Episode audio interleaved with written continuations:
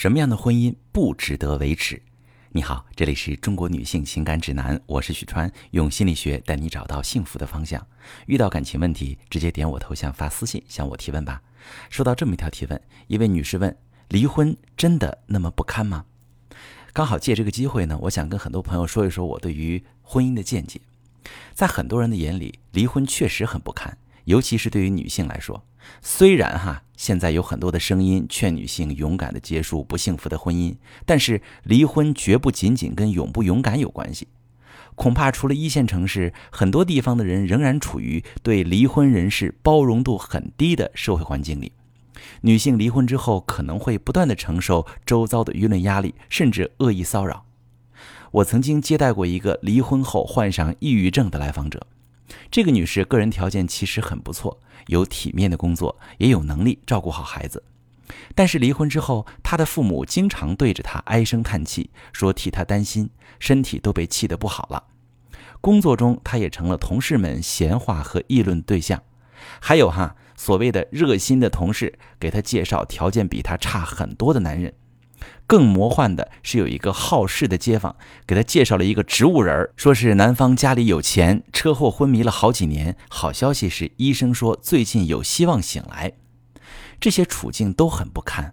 还有更恶心的，有那么个别已婚的男性熟人给他发骚扰信息，问他你离婚后寂不寂寞，要不要出来喝酒聊天他的经历绝对不是个例，相信绝大多数离过婚的女性朋友都遭遇过上面说的某类情况。还有很多在婚姻中过得非常痛苦的人，说什么也不考虑离婚，就是太忌惮离婚之后不堪的处境。他们会觉得，无论是把父母气病了，还是让孩子心灵受伤了，无论是自己被周围的人议论笑话了，还是被坏人骚扰了，都将是自己的错，离婚就是原罪。我非常理解那些宁可在婚姻中痛苦，也不选择离婚的女性。恶意的周遭环境的确是离异女性重新获得新生活的客观阻碍，也会对离异女性的身心健康和人身安全有很严重的影响。但是，真的一定不能离婚吗？其实，有些婚姻中的不堪一点都不比离婚少。对于那些已经非常不堪的婚姻状况来说，离婚绝不意味着失败和罪过。相反，离婚代表你愿意为未来负起责任。代表你获得了重新创造健康家庭环境的机会，这对自己和孩子都有正向积极的意义。那么，什么样的婚姻我们就可以考虑结束掉它呢？我认为有两个方面是一定要考虑的。第一个方面，你的婚姻对你造成的个人影响。现在拿出一张纸，写下你最近经常出现的情绪。写好之后，对照下面两组词看一看。你写下的情绪更符合 A 组还是 B 组？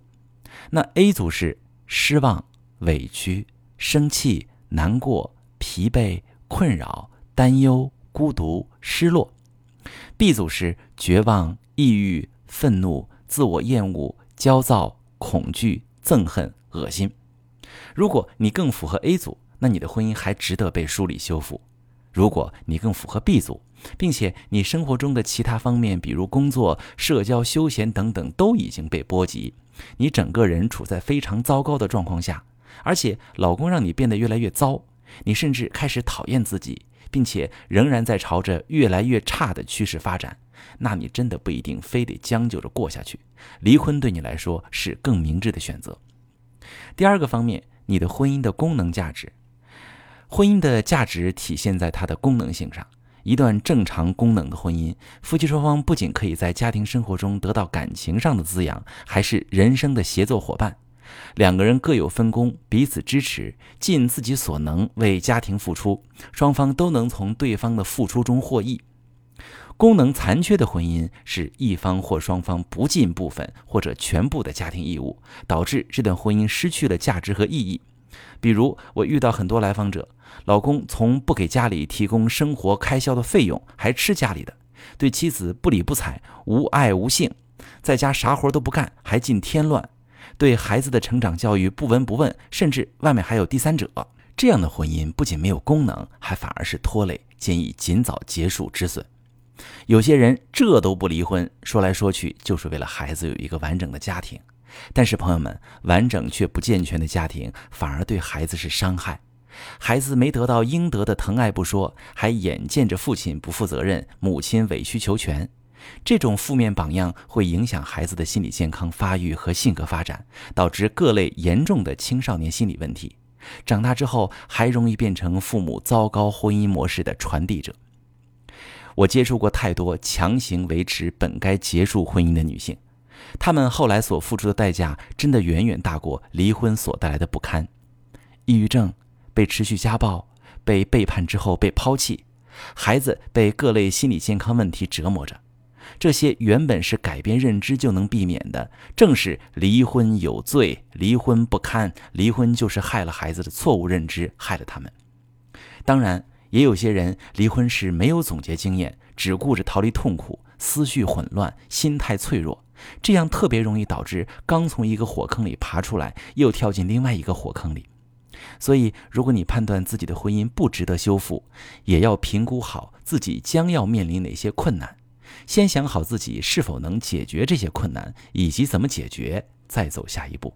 如果你不确定自己的婚姻是不是还有修复的价值和空间，或者你无法判断离婚是不是适合你，你可以把你的情况发私信，详细跟我说说，我来帮你分析。